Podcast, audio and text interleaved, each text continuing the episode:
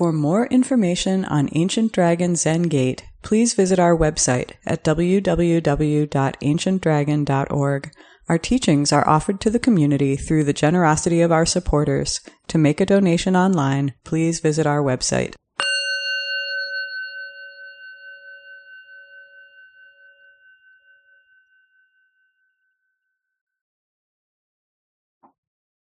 Welcome, everyone. So, this is an important day for our Ancient Dragon Zen Gate Sangha. Um, some of you remember our old temple on Irving Park Road. We had to give that up for COVID.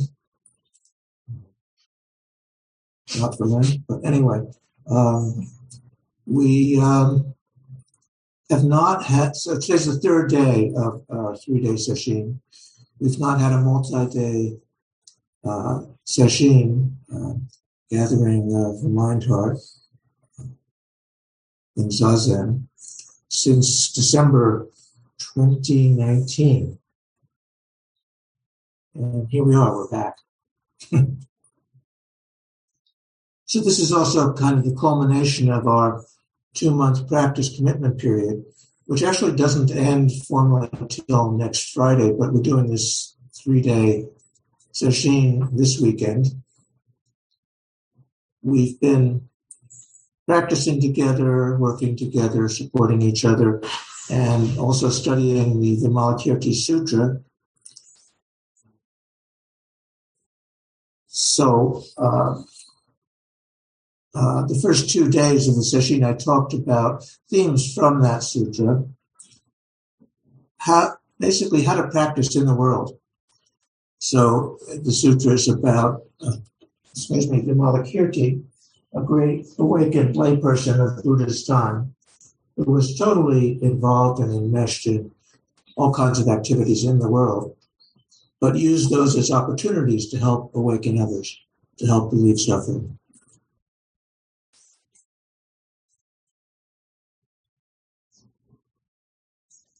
And our practice here in Chicago, joined by folks from uh, all kinds of other places. I see California and Indiana, for example. Um, anyway, uh, our practice is to be in the world. We, we all have our lives in the world. We're not a residential community. So, how do we practice in the world? And how do we do the Buddha work, which I talked about yesterday? So, uh, the sutra talks about inconceivable liberative practices, skillful means, how to be helpful in the world, how to be effective in the world. This is a great challenge. Our world is um, in great need, of course how do we find a balanced way to help in the world? And a lot of people in our Sangha are doing all kinds of wonderful, helpful work as school teachers, as therapists, as chaplains, as attorneys. Anyway, we're here um, in the world. And one of the things that the sutra focuses on, that I keep mentioning, is in Sanskrit, Anupadaka Dharma Kshanti, patience or tolerance with the ungraspability of things, of events, of anything, with the unknowability or the birthlessness that's sometimes translated of uh, everything in the world. And this implies that the world is alive. Modern physics Quantum entanglement is verifying that everything is alive. We don't see the world as dead objects, and our Zazen supports that. We see how we are a product of and a function of and an expression of everything in our lives, all the people we've ever known, all the people who've known us, even if we didn't know them. So to be patient with this inconceivability of reality itself, of things, of the world, dharmas, is also to uh, understand that we don't have total control over anything. I mean, there are many uh, skillful people here who have control over various things, but yeah, it's we, we can't control the world. Everything is changing, everything is alive. This is the world we live in. So, how do we do the bodhisattva work, the work of helping to awaken each other and ourselves and all beings, all beings, nobody excluded?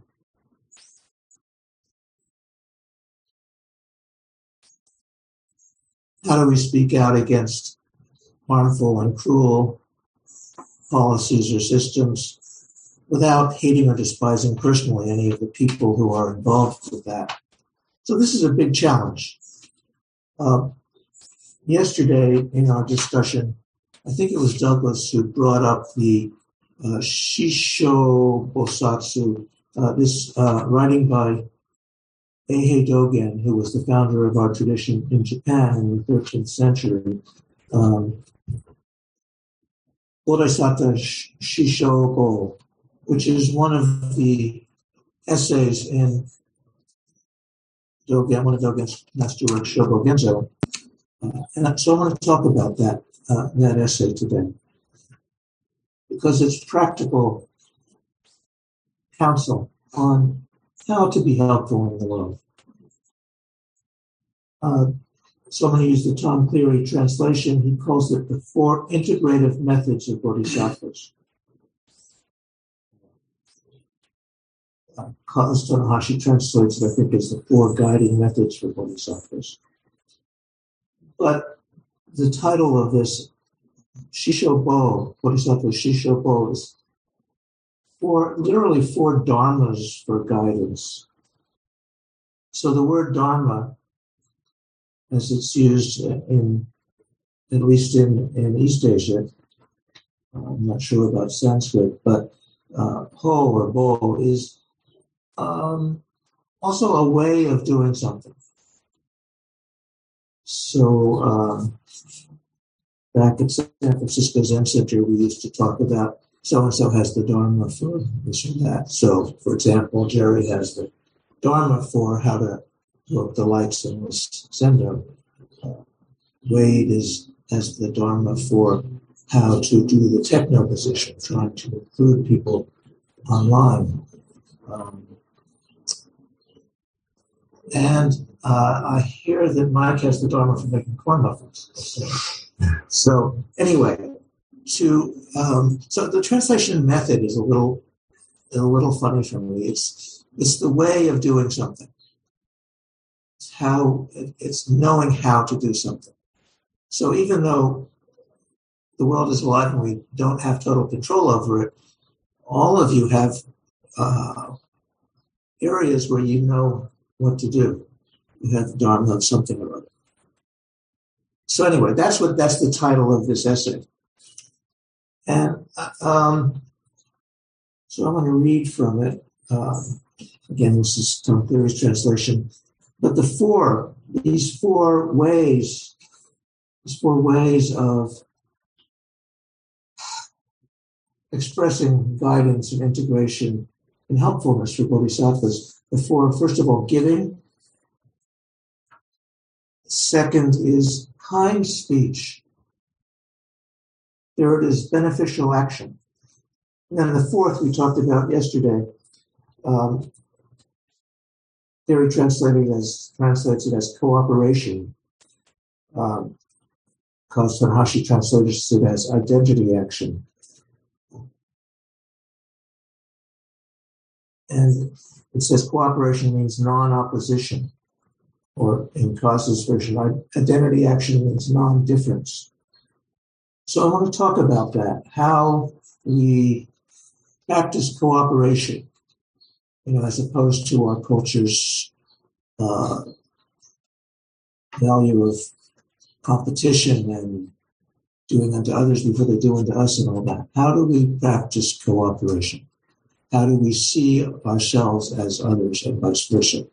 But first, I'll say a little bit about the first three.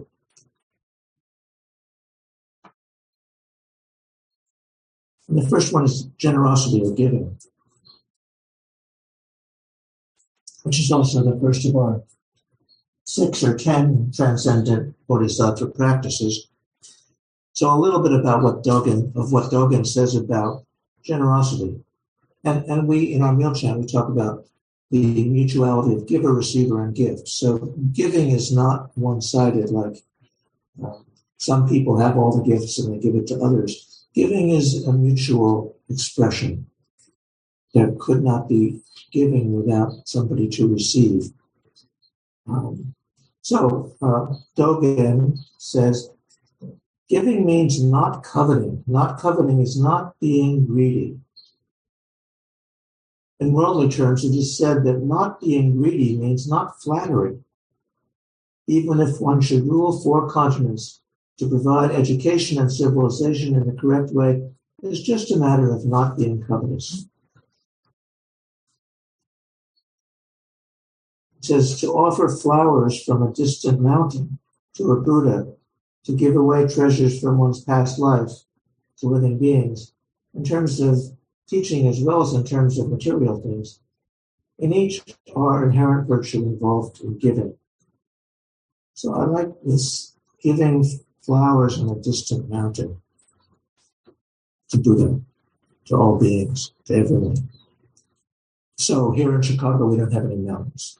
uh, we have tall buildings, but uh, you know we can look across the, this great lake near us and see the waves, and we can offer the waves, and we can offer uh, the birds, and we can offer the fish to Buddha. That's a kind of giving, Dogen says. That's the spirit of giving. It's not about it's not it's not about being greedy or holding on to you know so we've been talking some about the wonderful bird song that's been around this building the last two days. We give that to each other. The birds give that to us. We give that to the birds.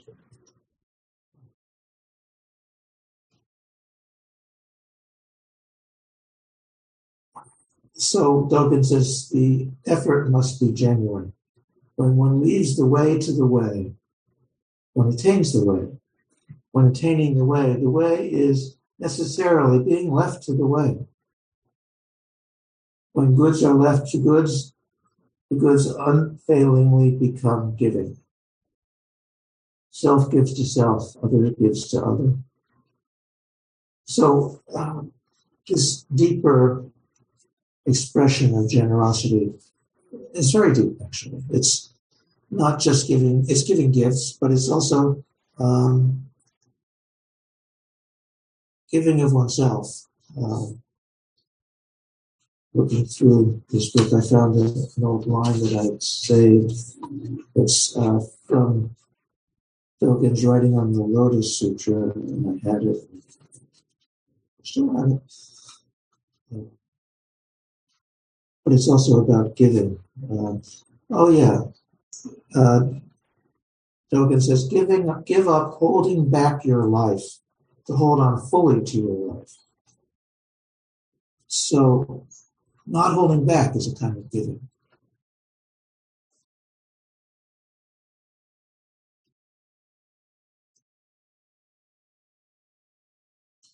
He says, Dogen also says, what is uh, from, hold on, let me find it. Um, when we begin to transform the mind of living beings, to transform it even as far as attaining awakening, in the beginning, it must be done by giving, by generosity. For this reason, in the beginning of the transcendent practices is the transcendent way of giving. One should not calculate the greatness or smallness of the mind, nor the greatness or smallness of the thing, nor the greatness or smallness of gifts. Just to give, just to give, has an impact.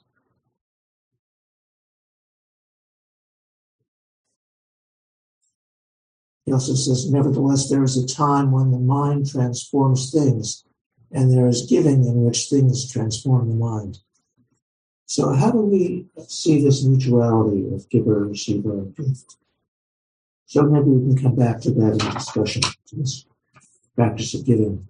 The next one is, with four, is kind speech. He says that means that in looking upon living beings, one should first arouse the mind of kindness and love and should utter caring, kind words. It is the absence of harsh speech.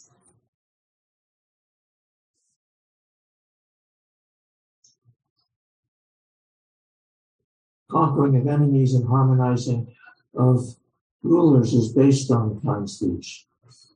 Dogen says. To hear kind speech to one's face gladdens the face and countenance and pleases the heart. Hearing kind speech indirectly makes a deep, deep impression on the mind. Kind speech comes from a kind heart, and a kind heart has goodwill as its seed. So, you know, kind, kind speech um, just to, as he says, just to hear someone say something kind about you, you know, we feel good. Or if we hear, hear that somebody else has said some good things about you to someone else, that also, you know, you feel good. They've done studies, though, have, having to do with prayer. And, you know, we have a well-being list. It's, very, very long now. And we, so we chant it once a month. Um, but um, people who need support. And there have been studies of uh, the kind speech of prayer on, on behalf of people who are suffering that show that even when people don't know that people are uh, dedicating kindness to them, it's helpful to the person being spoken of. I don't understand how the experiment was done, but yes, it's been demonstrated that this happens. So to say something kind about someone uh, has an impact, whether or not they know it's being said. This maybe has to do with I was talking, speaking earlier in the sesshin about quantum entanglement and how modern science is showing that things happen together at great distances even at the same time, not because one causes another. Anyway, um, so that's an example of quantum entanglement. Just kind speech about someone benefits them, even if they don't know what's being said. So, um, you know, we uh, and I and I was I've talked about this uh, earlier in the sesshin that even when we are confronted, as we are in our world today, with very harmful systems or policies demonizing certain groups of people. For example, uh, we can oppose those policies without personally hating or despising the people who are so misguided as to promote harm and cruelty. So we can oppose cruelty without saying unkind things about the people who are actually caught, you know, creating the cruelty.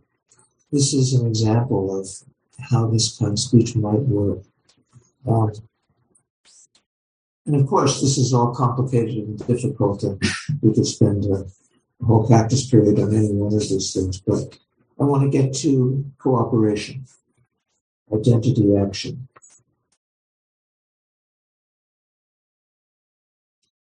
So uh, Dogen starts cooperation means non opposition. It is not opposing oneself and not opposing others. Or not, it calls, calls it non difference, seeing identity action, seeing that we are not different from ourselves and we are not different from others. It is like a human Buddha being the same as a human. because of assimilation to the human world, we know a Buddha must assimilate to other worlds. When one knows cooperation, self and others are one suchness. The music, song, and wine accompanies people, accompanies uh, spirits. People keep company with music, song, and wine, and music, song, and wine keep company with music, song, and wine. People keep company with people. Celestial spirits keep company with spirits. Uh, there is such a logic. It is the learning of cooperation.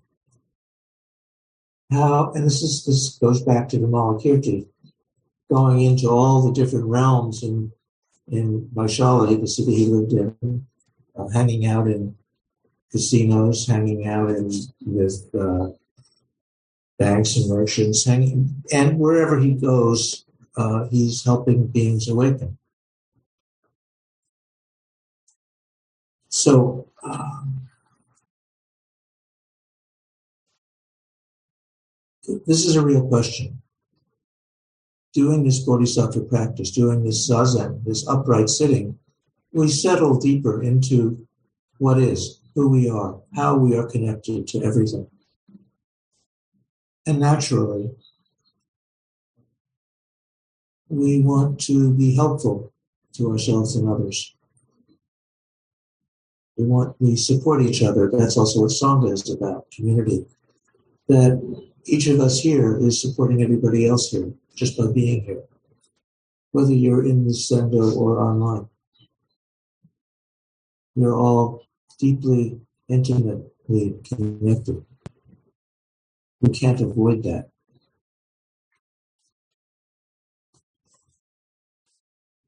And how do we take care of it and embrace it? Is the practice of identity action or cooperation. So, um,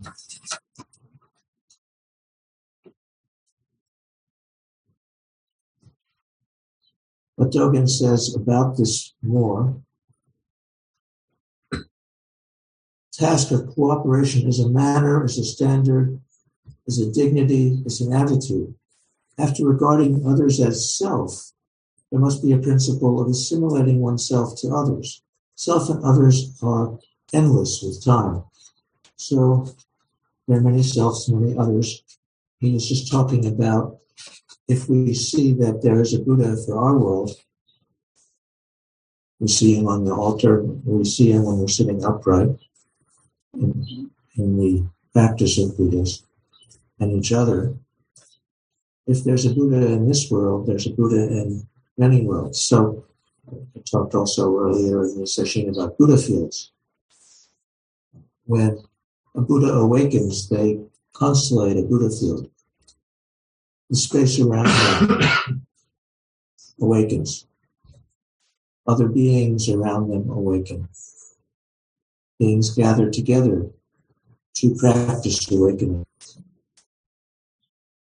So there are many Buddha fields, there are many areas we can talk, talk about different solar systems, but in, in our world too, there are many beings, many cultures. Um, how do we see this?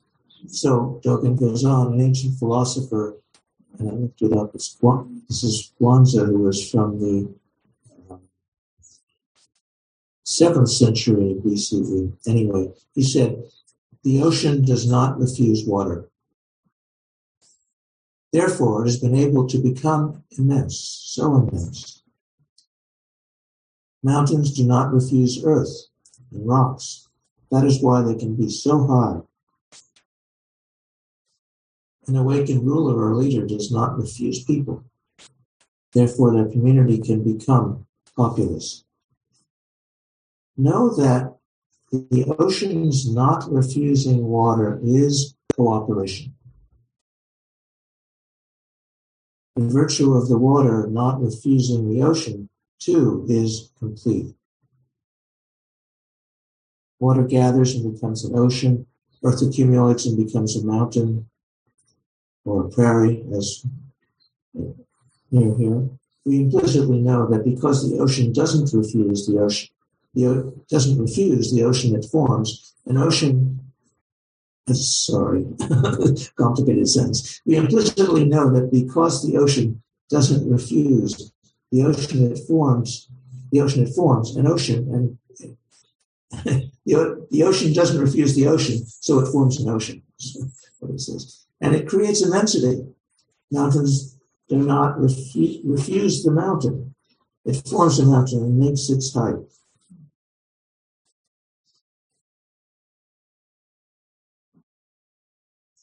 So the principle of bodhisattvas is also not to abandon anyone, to include everyone.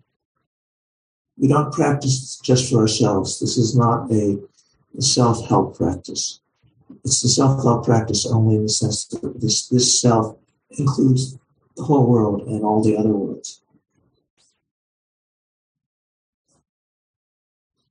The leader does, does not reject people. Though the leader does not reject people, that doesn't does mean that there are that does mean that there are, mean there are no rewards and punishment.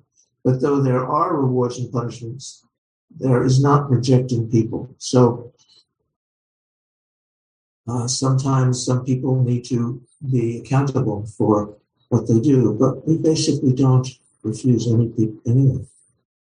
Everyone's included.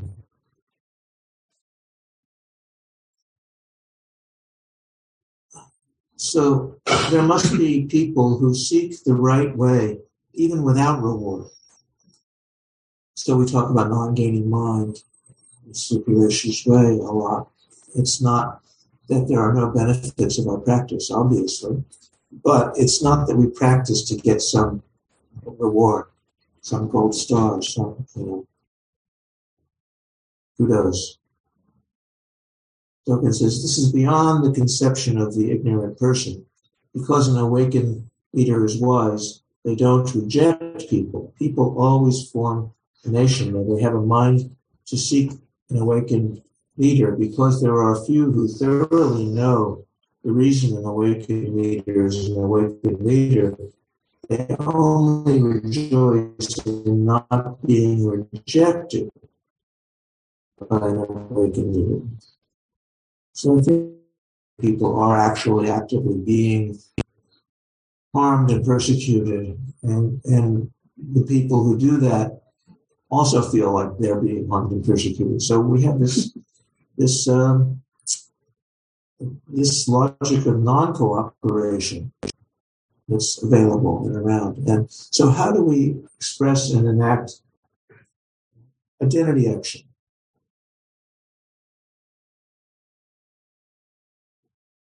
Because there was the logic of cooperation.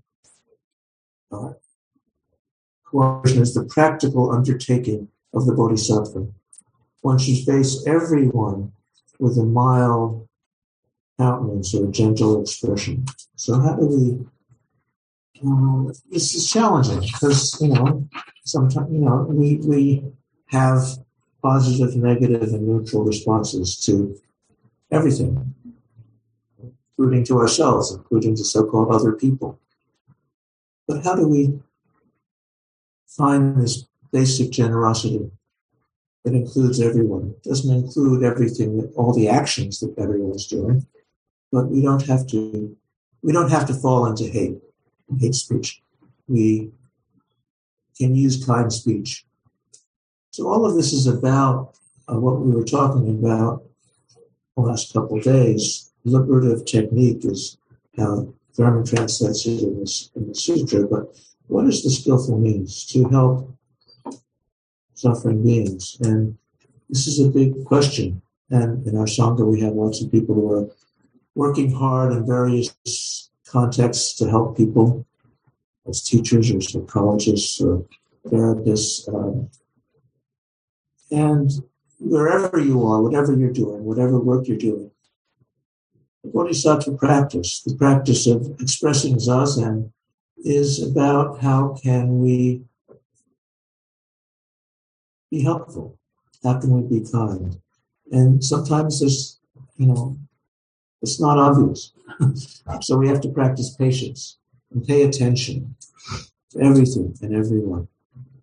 And sometimes we can find some skillful response. Or we can, you know, make mistakes through trial and error and try and find a way to be helpful. Anyway, these four ways of bodhisattva cooperation, cooperative action, generosity, kind speech, beneficial action, actually, actually helping, benefiting people, beings. And this identity action, this um, cooperation. This is easy to talk about. How do we do this in our own lives? How do we do this together? How do we express this posture, this dignity with each other and in the world?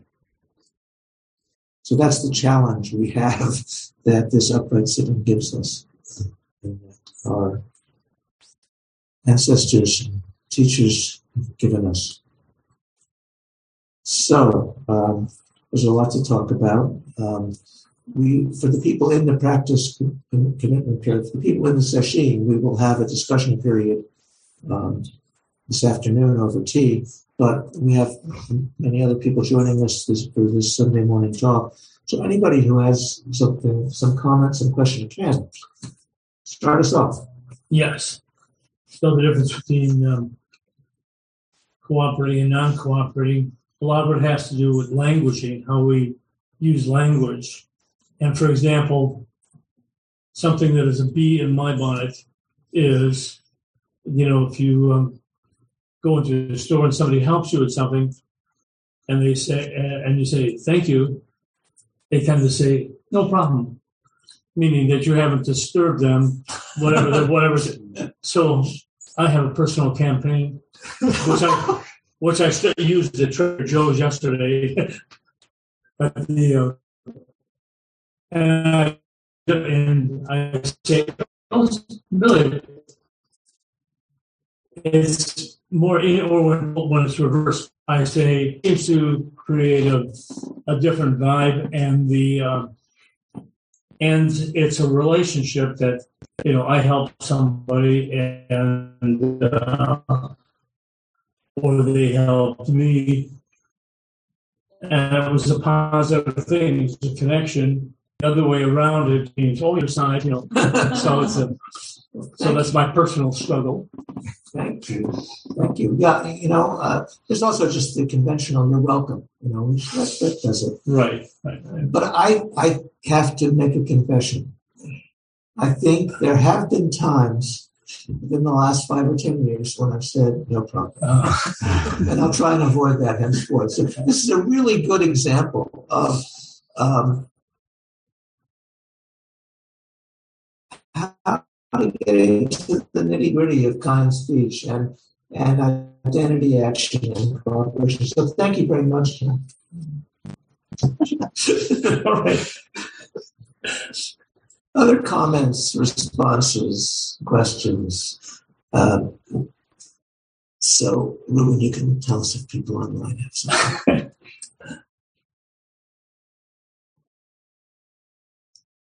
how do we actually be helpful in this troubled, crazy world? I know you all care about that or you wouldn't be here.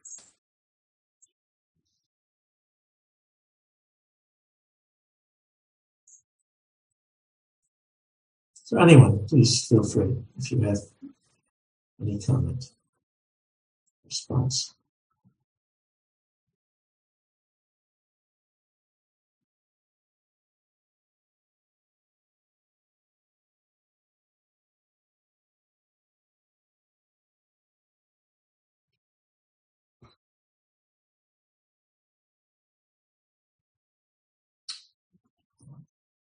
Douglas? Yeah, um, going back to Bodhisattva Shishobo, there, uh, in the section on giving, uh, dug into something that, that has always captured my attention, and that is that acts of giving have uh, infinite, inconceivable, unforeseeable good results that continue, so that it's not a, an act of giving doesn't just have some sort of momentum that has good effects and good effects and gradually tapers off. It's as if they have they the act of giving has a force that continues forever. That's not something that can be shown, of course, scientifically. a few psychological experiments about how people respond to simple politeness and acts of generosity. But it's not very helpful. But that vision of, of just the power of goodness to extend throughout the universe is something that's I've always found very inspiring. Yeah. Giving, receiving, passing along the gift. Mm-hmm. I guess there's some idea that if you receive something from someone, that you should hold on to it and to remember. I have trouble remembering things I know somebody did, it. but there's also passing something along. And there's a, a group of islands in the South Pacific. Forget where exactly. It's kind of atoll, and it's a whole. Lot, it's a bit large group of, of islands where there's this formal ritual practice. I don't know if it's once a year or certain times in the year, where the people from one island will give a gift to the people on the next island. And then after some period, they will pass that along to the next island. And it goes, or maybe they'll pass along something else. I, I forget exactly how it works, but there's a circle of giving, literally. That's just an example. Yes, Zach. I was just thinking with the gift and you know, receiving receiving a gift is a gift. And there's yes. the idea that well, I'm, I'm such a modest and humble person, I refuse. I refuse a compliment, which is really, you know, it, you complimented me on something. That's, no, no, no, no. I'm really telling you I'm smarter than you. But to just, hey, I mean, you know, just to accept it and say thank you is, yeah. Yes, there's an art to receiving. Yes. Uh, yeah, the, the, receiving is necessary.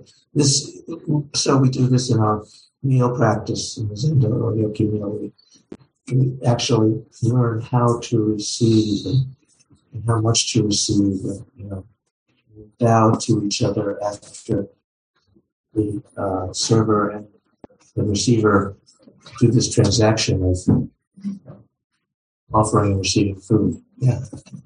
So there's no giving without receiving.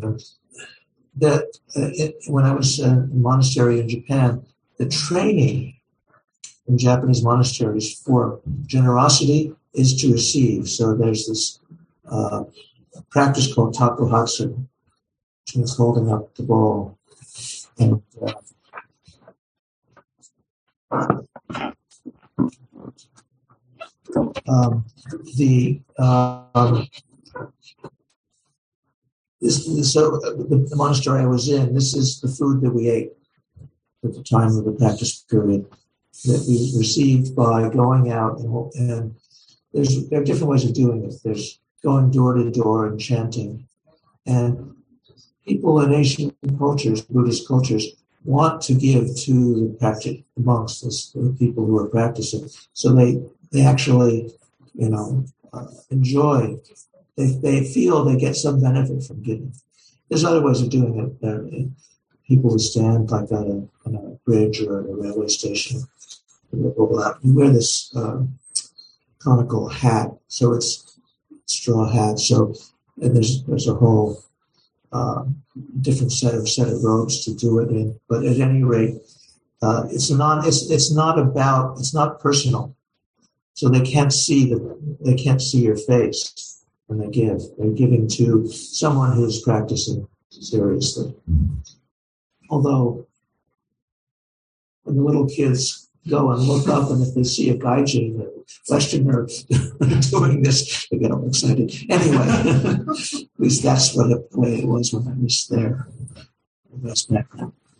but yeah, thank you. Yes, receiving. Yes, Asian. I think sometimes we have to really study someone for a while to understand um, what we can give to them or what they will receive. I, I can think of someone I know who um, the best way to give to them is to let them give something to me because that makes them feel, you know, good about themselves and powerful and magnanimous. And, and for that particular person, when you try to give them something, it makes them feel like you thought they needed it, which is not a good feeling for them.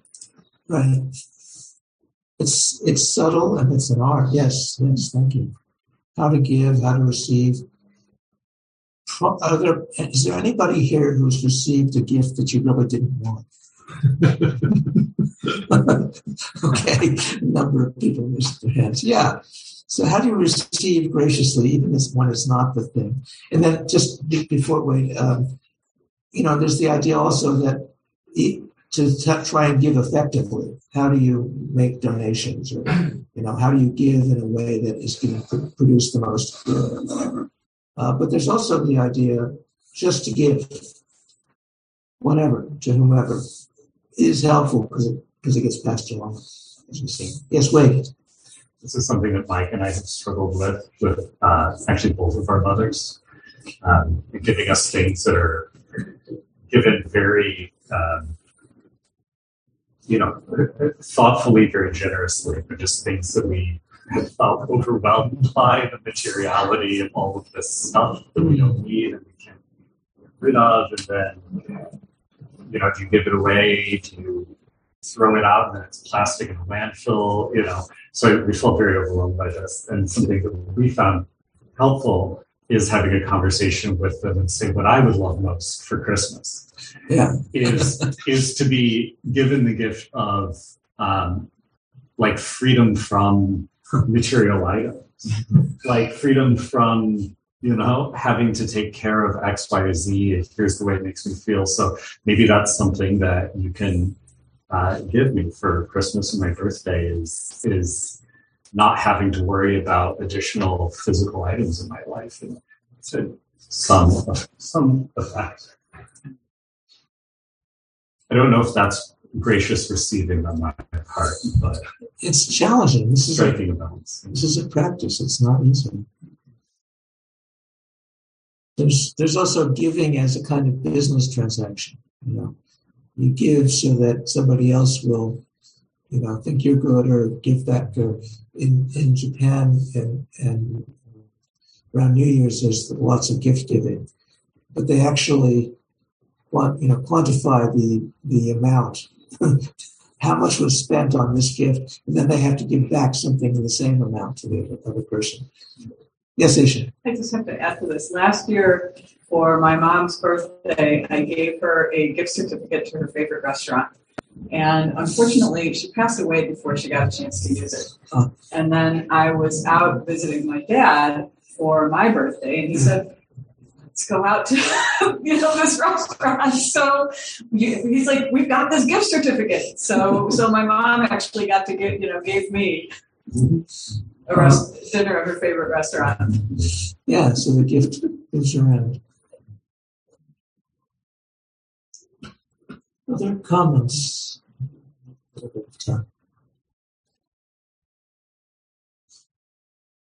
I had a comment uh, following up to that. You know, I re- I was thinking about there have been times when I was younger when my mother gave me gifts for Christmas or for my birthday. Typically, some that I was not interested in, that I was felt fairly neutral about, and subsequently they were things that I did need. You know, like as she saw me develop over time, she realized my need for various things um, so at the time, I was not excited. Later, I appreciated it. Again, in graduate school, somebody gave me a reference once, a reference book that was totally boring, and I did mm-hmm. not value it at the time. But later, subsequently, I ended up using it quite a bit and appreciated it. So, so sometimes we don't realize in the moment something that might be of value. Um, then then the other thing I was going to say is I have enjoyed participating the amount I have in the sesshin, and um, I appreciate other people's willingness to participate in the sesshin because I couldn't have done it without everyone's participation. So I feel like that's a, a giving and receiving as well. And also a model of cooperation and identity action. We're all part of this together. Mm. Yeah.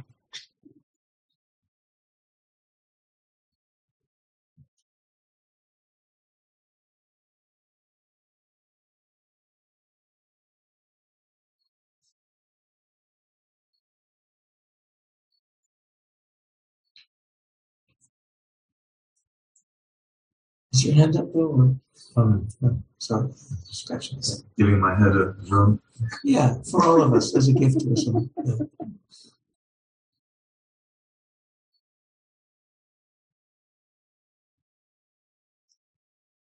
So this is the challenge that our practice gives us when we settle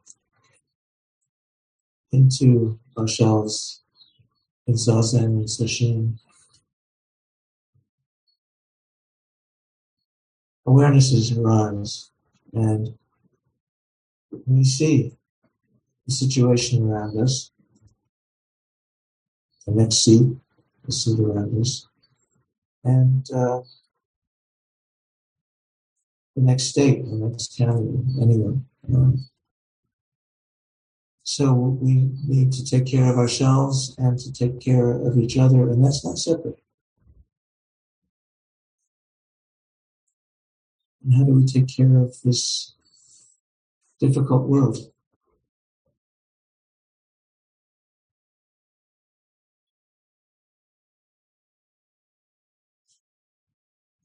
Any last comments or responses or reflections?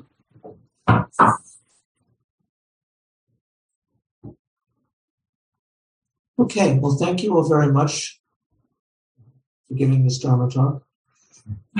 Um, and I hope I received it well. And um, we'll close with the four Bodhisattva vows.